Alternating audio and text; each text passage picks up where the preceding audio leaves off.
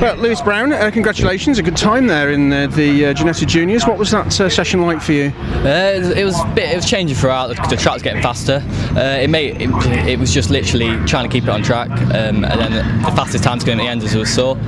And but yeah, it was an alright, it was an alright session, uh, qualifying with coming second, and seconds uh, has shown over the past to be this better starting position over the la- last couple of years. So hopefully, can get. I don't know who's on pole, but hopefully I can get a jump on them on the start, and it can go go well. How consistent was the circuit? I mean, there's been some standing water over the last couple of hours, but I guess most of it's dried out. There's still some damp patches, I guess. Yeah, uh, definitely around the back. The back uh, into uh, round, def- around the back section, GP section is definitely wet.